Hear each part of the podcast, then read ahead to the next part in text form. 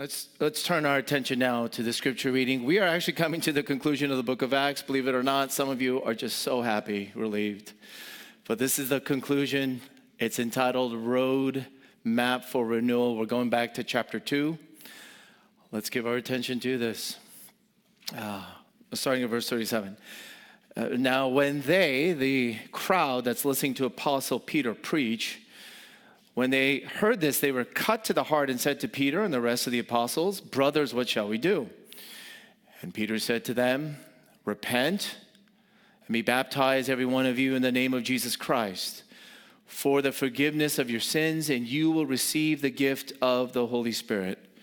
For the promise is for you and for your children and for all who are far off, everyone whom the Lord God calls himself. And with many other words, he bore witness and continued to exhort them, saying, Save yourselves from this crooked, generation. So those who received his word were baptized, and there were added that day about 3,000 souls. Verse 42 And they devoted themselves to the apostles' teaching and the fellowship, to the breaking of bread and the prayers. And awe, awe came upon every soul, and many wonders and signs were being done through the apostles. And all who believed were together and had all things in common. And they were selling their possessions and belongings and distributing the proceeds to all as any had need. And day by day, attending the temple together and breaking bread in their homes, they received their food with glad and generous hearts, praising God and having favor with all the people. And the Lord added to their number day by day those who are being saved. This is the word of God. Thanks be to God. I'm going to frame and define renewal and revival as synonyms. Renewal and revival as synonyms. Here's how I'll define it it is the extraordinary work of the Holy Spirit, the Spirit of God, to make the presence of God manifest. When renewal comes, the presence of God is manifested. In seasons of renewal and revival, both believers and non believers can sense, almost everyone can notice. You know, when you get around a church experiencing renewal, almost everyone notices someone else is there someone else is there. The great Dr. Lloyd Jones, on a series of sermons on revival in the mid 20th century, made this observation quote Those on the inside of the church are raised up to a new level of experience and understanding, and those on the outside are converted and drawn in. A church renewed, a church revived. New level of experience and understanding and non believing neighbors, friends, relatives drawn and converted. If this is not happening, the church is dying.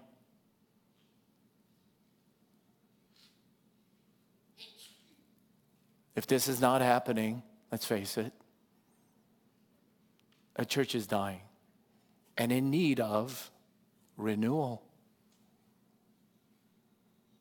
Two months ago, we had the great honor and privilege to launch a church plant, Kindred Presbyterian Church, our baby. Because we want to follow the New Testament strategy, that is the best way to spread and amplify the gospel. At the same time, all along, the book of Acts was chosen really for this message and the series of messages that lead up to this one. Not only are we about, of course, the spread of the gospel through church planting, CCSC is in need of renewal. Renewal. And a roadmap is given to us throughout the scriptures, especially Acts. So, for those of you who are a little bit more practical about this, so, you know, Pastor, how does that come about? Well, what can we do? I mean, just give me some bullet points. What's the plan? How do we bring about renewal? Well, always it is the sovereignty of God and the responsibility of his people. A dual synergistic work, you might call that. God's activity and the activity of his people. In the New Testament, God's people were instructed carefully with specifications of how to construct and build an altar or the tabernacle or the temple. But after the altar was carefully, diligently executed and built, then and only then, the fire of God would come down. The people of God built and constructed the altar. That was their activity, their work.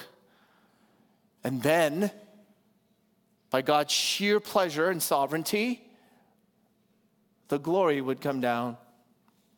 It's the same with us. It's going to take both. It's going to take both. The extraordinary work of the Holy Spirit to make the presence of God manifest. It's going to take both. A biblical understanding and a biblical functioning of a local church is both we are an organism and an organization. We're an organism and an organization. You see, on the one hand, we are an organic, living, supernatural body. God gives birth to his people, God births his church. No one else can create or do that. You know, back in my undergraduate college days up at Berkeley, I still remember it was like student led, our Friday night meetings, Fellowship in Christ at Berkeley. There was hardly any regular pastor there. But for some weird reason, such interest, such almost explosive growth, we had no idea what we're doing. All I know is that God is so sovereign and merciful he can just grow things organically, informally, even through ignorant people. Question though, from that college experience, how can you continue that? How would you sustain that? Why is it usually not sustained? How do you mature that? You see, a lot of people go through spiritual revival or, or renewal experiences in their younger years, and then they step into this thing called a church later on in life. They're like, all of a sudden, oh, this is old. It's a little too structured, too much diversity here. I don't feel welcome. What are they saying? They're missing the part that the church is both an organic living body, yes, but it's also an organization. We need both. We need both. You see, on the other hand, as an organization, the Bible clearly tells us you should elect elders, you should elect officers, you should have multiple officers. It should be plural leadership, never solo, not tyrannical, not abusive, not crazy pride, one unilateral person. No, elect multiple equal officers so that there is godly governance godly checks and balances, godly finances, and of course, care and discipline. Or inevitably, there is a fallout and ruin to come. It's an organization. Now, you see, this is very, very tough. It's delicate to do both. See, on the one hand, to do church well, you have to plan, you have to strategize, you have to prepare. You got to work hard. You got to be practical. You got to be programmatic. At the same time, we have to pray. Tough and delicate to do both, is it not? Is there any other organization like this? We got to do both.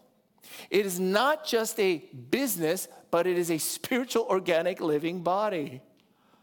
I mean, so for instance, this day, you're sitting there Oh, I know you were blessed by the story of Jen Han because at our church, when you are getting blessed, it is dead quiet. It's dead still. You can hear the air running the, through the conditioner, the, uh, uh, th- through that in the back. No one is moving. But why were you so blessed? It's not just the Holy Spirit crafting that story through Jen Han and Jimmy Han. It's because you could hear her there's good AV. You could see her.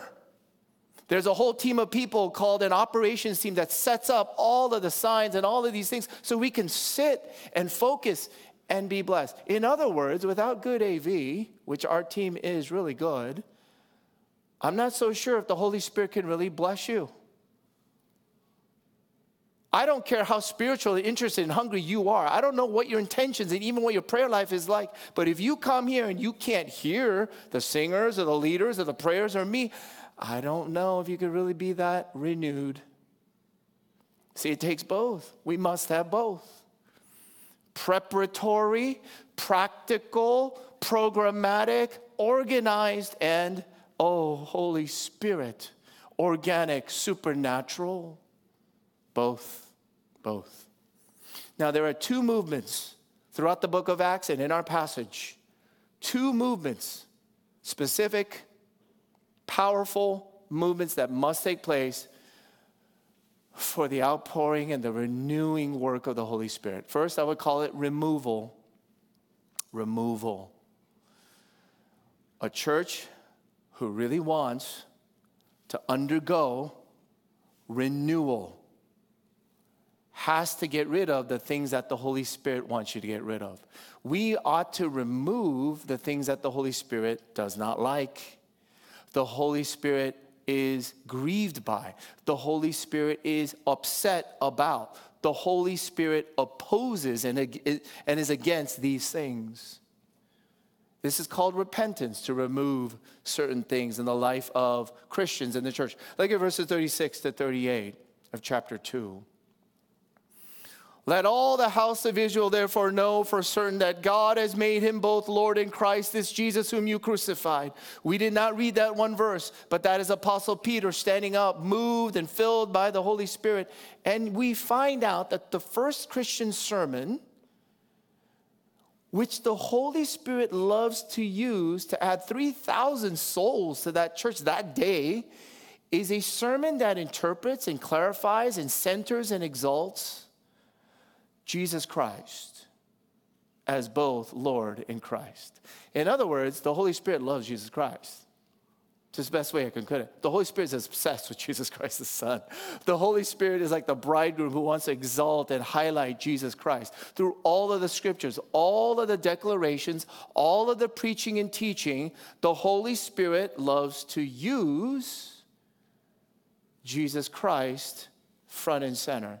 Therefore, the church who wants to undergo renewal must repent and remove all teaching, all preaching, all distractions, all add ons, all political and social agendas that hijack this primary agenda, all subtractions, all things that undermine, that confuse, hmm? that maybe even just directly oppose Jesus Christ, the teaching and the preaching of Him as both Lord and Christ remove it. We must. At the same time, not only teaching that is antichrist must be repented of and removed, also false and deadly practices. False and deadly practices. At the heights of the first church, there is nothing but persecution and suffering and scandals to come.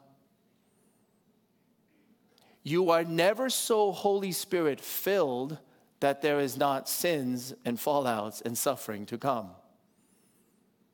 And in Acts chapter 5, a couple by the name of Ananias and Sapphira sold a piece of property and gave it as offering to the church for the many needs. Anyone who had need, remember they were selling it and giving it to distribute it so that they would cover everyone's needs.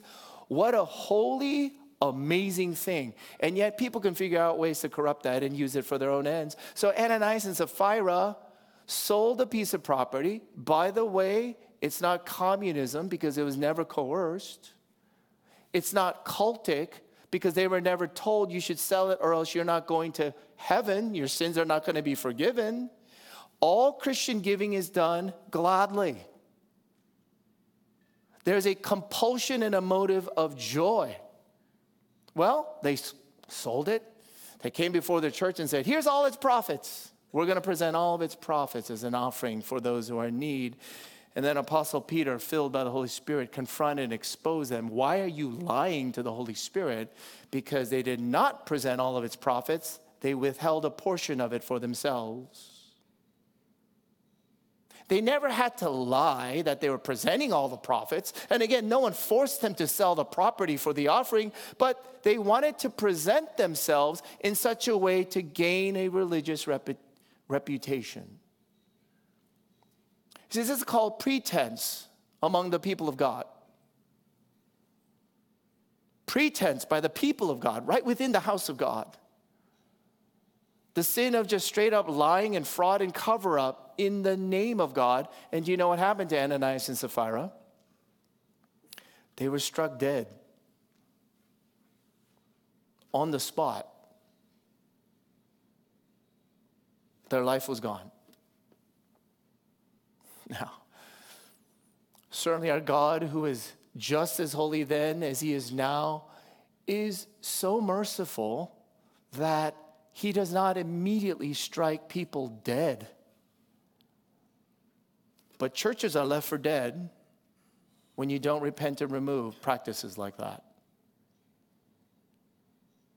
Churches are just kind of left for dead when they do not teach and preach Jesus is the Lord and Christ and they practice in the name of God, by the people of God, that which directly opposes the Spirit of God. My friends, removal, repentance, repentance. Do you know that in our life and in our future here at CCSC, starting with me and all of you, we will not experience any genuine healing, growth, next level, whatever that means, or renewal apart from repentance and removal led by the Holy Spirit? That's the first movement. Here's a second. Here's a second recovery. Recovery. Recovery of the three most original vital elements of the first Christian church filled by the Holy Spirit. What would those three be? The first is, I mentioned it, verse 42. I mean, verse 36, sorry. Jesus is both Lord and Christ. Now, you see, that is the preacher's job, the teacher's job, the church's job to clearly, unashamedly, boldly, without compromise, center and gather all attention and worship to Jesus.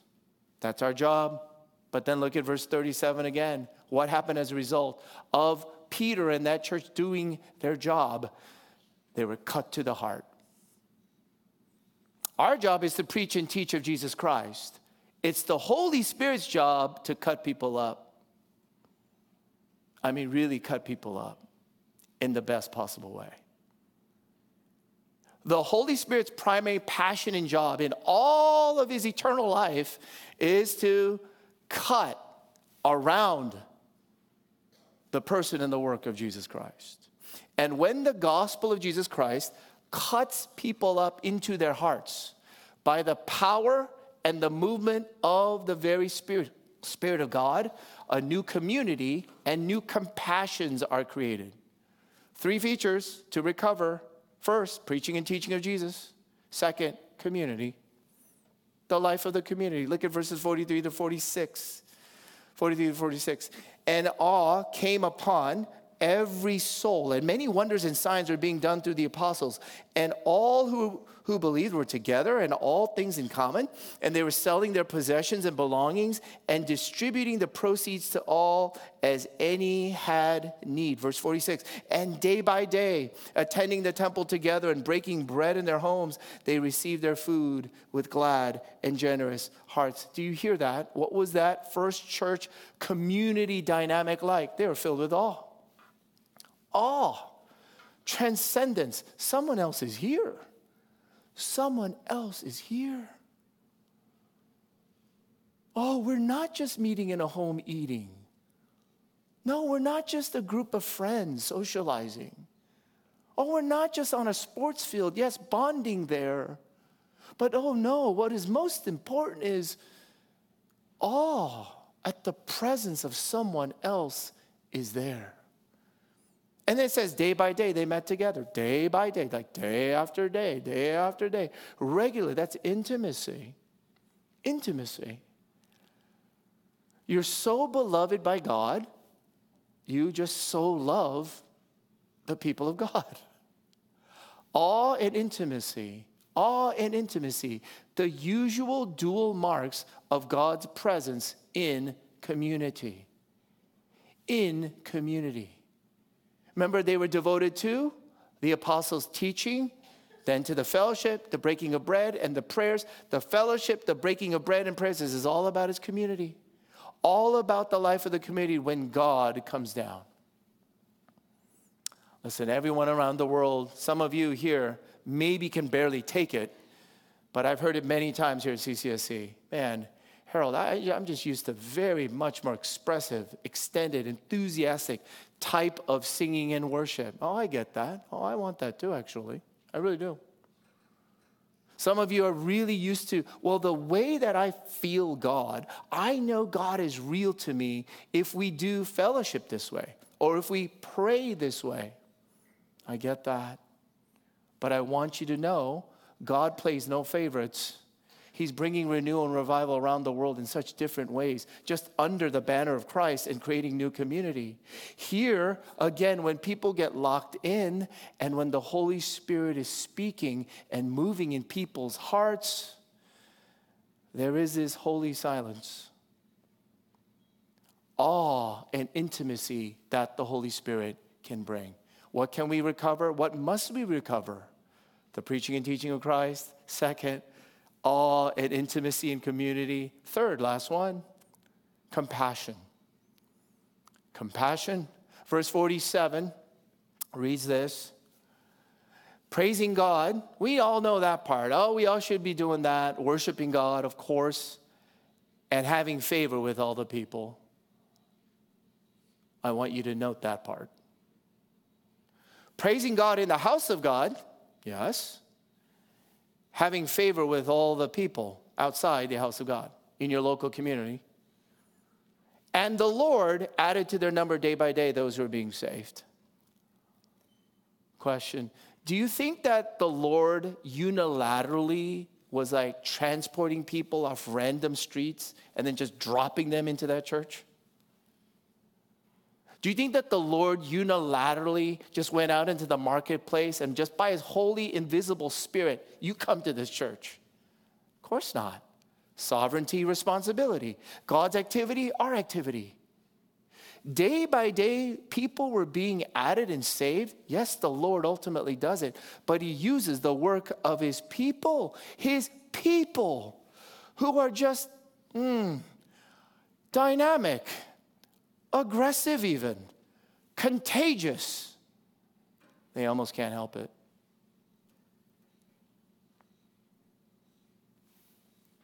Name the last great restaurant you just had. The last great movie or show you just experienced. Something so fun happened yesterday. What do you do with it? Anything that's real and you enjoy. You end up talking about it with people. You see, you become a natural evangelist. You become a natural evangelist. Oh, friends, can I suggest you, if you never, ever get around to sharing or mentioning or talking about Jesus, it's because he's not real to you. He's not enjoyable to you. But look at what's happening here in the church, in the first church.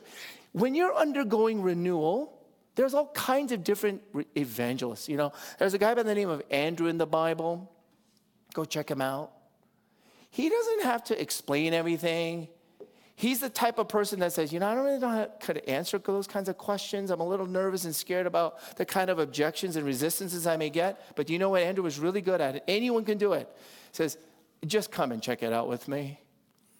I really can't explain everything. I just know something is going on here. So I want to invite you, come to this club, join my home, come to the sporting event, come to this small group. Just check it out because I do know I want to connect you to someone or something where the gospel can be seen and articulated better than I could. That's Andrew. Who here can't do that? Who here cannot get excited about what Jesus has done in your life, but you're afraid about explaining what that is? Just invite, just connect. Just be a little bolder than you are right now. Please don't let your friends and neighbors just pass you by and say, Oh, you go to church every Sunday? Yeah. Then there's people like Philip, oh, a little bit more maturing believer. He explains Old Testament scriptures, he explains the word of God to an Ethiopian eunuch, tells him the gospel through an Old Testament prophet, and directly leads that person to Jesus Christ. Those are maturing believers. They can do it themselves. But when the Holy Spirit is being poured out, Jesus Christ is being centered and worshiped and exalted and preached and taught. And there is awe and intimacy going on in the life of the church because God's Spirit is making him manifest. Both evangelisms are just rampant. They are just going out and making sure, just connect, just come check it out, just come see it with me, please. Or, do you want to understand what you're reading there? It's really all about Jesus, the Son of God who died for you. Mm. You know, not only bold and unashamed in evangelism, but stunning social compassion. Having favor with all the people. This one, this one did stun me this last week. Having favor with all the people. We're talking about non-believing people. Yes, praising God. And then the early church was admired the early church was attractive. The early church was welcoming and winsome. Not maybe in their doctrine and what they preached, but definitely in their conduct. The early church was so giving, so sacrificial, so united that all wanted in. They found favor with all. Oh, this is through their sacrificial giving and sharing everything in common. This is through serving local needs, weekend projects, building homes, love Fullerton, volunteering at your school, volunteering to meet needs of our worship services today. And every great revival or renewal movement eventually creates hospitals, orphanages, repeals child labor laws, eventually in the United Kingdom abolishes slavery, abolishes slavery. You know, William Wilberforce, a politician, worked out all of his faith in his vocation. In fact, he is used maybe quote unquote better than pastors or professors could ever do because in his secular political work he could actually exercise all of his gospel convictions and he abolished slavery. Now, how did William Wilberforce end up doing that? Well, he was converted by someone who was converted by someone who was converted by someone through the Great Awakening. A renewal so powerful, it lasts generations. The preaching and teaching of Christ, community life, and compassion. Now, it is natural and pretty easy to come up and do well one or two one or two of these things without the spirit of God. In fact, that's how you can tell a church doesn't really need the spirit of God. They just do one or two things really well. See, you can draw people who want solid, coherent sermons. You can just draw people who are into teaching. They want their questions answered. They want to be intellectually satisfied. But then they're really kind of awkward and they avoid awe and intimacy and community. Certain churches can just draw thrill seekers. They want to experience things. They're emotive, they're artistic. They want that thrill. Wonderful. But then it's a really confusing and unclear and shallow about what they believe, their doctrine. Then we have certain churches that are, and some Christian friends who are amazing in social compassion, amazing and devoted and sacrificial, but they're not committed to any one local church or they're not really explicit about the gospel ever. Do you see without the Spirit of God, you will naturally draw artists, academics, or activists, but they'll stay that way. Without the Spirit of God, certain churches, of course, will just do one or two of those three things. Oh, of course, without the Spirit of God, you could be a cult. A cult. So warm, so welcoming, so good at everything that you do, but it's unrelenting. You know, they, they invite you too much. they invite you way too many times. And once you're in, you really can't get out without the Spirit of God. But what does the Spirit of God do when He comes down? What does the Holy Spirit do in authentic renewal? He breaks through natural tendencies. He gathers and unites and changes people, so much so that they begin to resemble more of the full orbed beauty and ministry of Jesus Christ Himself. My friends, you do know you're commanded to love God with all your heart and your mind and your soul. You are commanded to love God with all of your being. You are called to love your neighbors the way that Jesus has loved on you as prophets, priests, and kings. A roadmap for renewal. renewal church renewal. Now, here's how it's come for me I'm undergoing recovery and renewal. I'm so happy to say that. I'm certain of it. Because I look back to three or four years ago, and like Jen, sometimes I wonder, I can't believe how far God has brought me. How has God brought renewal? How has it come after me? I'm sorry to say this. It's after you hit a dead end.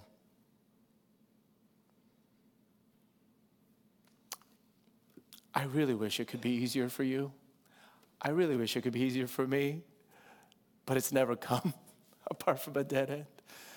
You know, you just slam into like dead end sins, hmm? dead end reactions that you're just so used to all your life,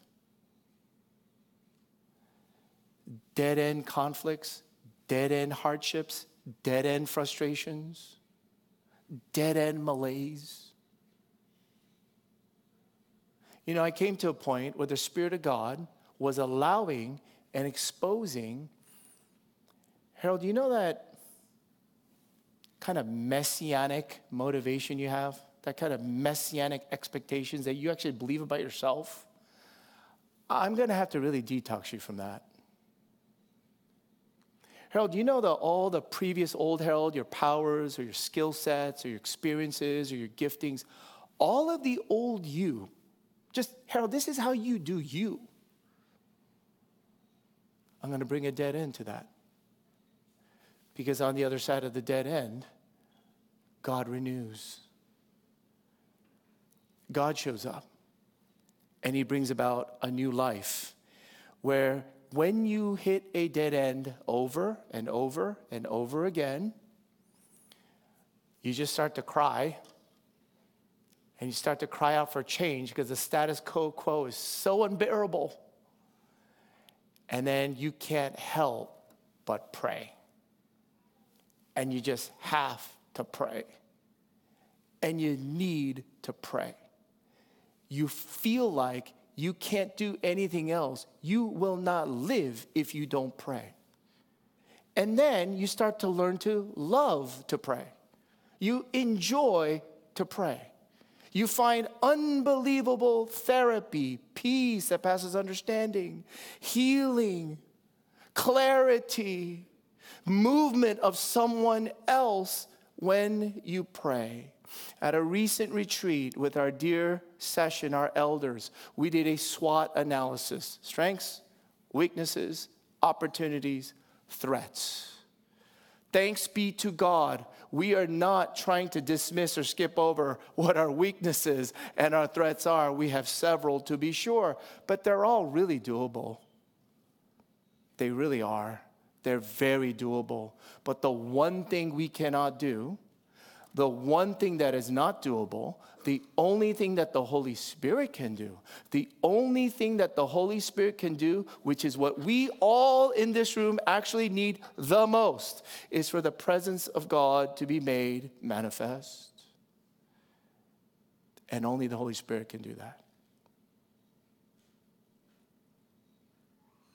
A marriage is never renewed apart from the sweet and sovereign and extraordinary intervention of the Spirit of God.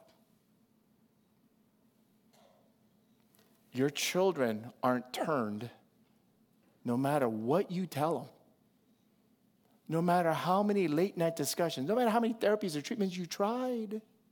Ultimately, your children aren't turned. You're not free from an addiction. You're not lifted up from those, you're not lifted up ultimately apart from what only the Holy Spirit of God can do. Where God, His presence, is made manifest. In the Bible and throughout all of church history, in every single movement of renewal, there is a groundbreaking cry that bursts through. Hmm? There is a flood, a rush that undergirds every renewal, every time. And we will not experience it apart from it. It is prayer. It is a cry out to God. We need change. Oh God, it's a cry. We need your spirit to, to renew. And you know, I have found when you pray for something, when you pray for something and you keep praying for something and you keep asking for it and you repeat it and you do it almost every day, maybe morning, day, and night, maybe you do that with me for the rest of this year at least. Can you spend five seconds every single day from here on when you think about CCSC? When you think about anything we do, any of our leaders, any of our pastors, any of our vision, anything about our church, can you lift up five seconds of prayer and say, Lord, please bring renewal? Do you not want the presence of God to be manifest, to be seen and felt and experienced in this place? Do you not want, it says in this verse, the promise is for your children. Do you not want something so profound, so powerful, that it crosses generations? The promise is for you and for your children and those all who are far off, those who are still in need of Jesus as Lord and Christ. And I ask you, just join me. Because when you pray for something and you pray for something and you pray for something, your heart gets warmed up to it. And your heart wants to want it. And then your heart really wants it. And then your heart gets a little bit emblazed by it. Then there's a fire that begins to grow. And all of that fire, all of that anticipatory, preparatory, eager asking, God, bring down something we could never do bring us something that you want to do, you have promised to do, we know you can do. Pray, pray, pray. And may a day and season come soon where you and I experience God like we've never experienced Him before. And your dying friends and your neighbors and your family members will sense someone's here. Someone else is here. And they're brought in. Oh, Matthew chapter 7, verses 7 through 10 as we close this. What a promise. Ask and it'll be given to you. Seek and you will find. Knock and it'll be open to you. For everyone who asks receives, and the one who seeks finds, and to the one who knocks it'll be open. Or which one of you, if his son asks him for bread, will give him a stone? Or if he asks for a fish, will give him a serpent? You really think when the children of God wail and pray and pray and pray and ask and ask and ask and ask, you know, renewal comes when Reformed Presbyterians do things Reformed Presbyterians don't typically do. Renewal will happen at CCSC when we are not known just to be Reformed and Presbyterian. Renewal, God is happy. Do you really think He'll withhold this? Do you really think He doesn't want to give this? You honestly think that the children in the church of God crying out, we want your presence to be manifest. And we pray that all together, continually, increasingly, progressively. I'm going to give you a stone or a serpent instead. Give me a break. That's not the kind of God I know. You know that's not the God you know. But it is a God who is just, preparing. He's just preparing. And He wants to bring us to a dead end a dead end of ourselves so that God's Spirit will be alive and full and real in this place. Pray with me as we close. Father in heaven, Lord, as we come to the conclusion of the book of Acts, I pray you would unleash and continue a fire for prayer in all of our hearts in all of our cries. Holy Spirit, we are dying without you. We are left for dead without you. So, Lord, would you come? Come and renew broken, tired minds and hearts and wills and bodies and souls. For you are gracious, you are merciful and you are loving Heavenly Father. Hear us, we pray this day, for we pray together in Jesus' name. Amen. Amen.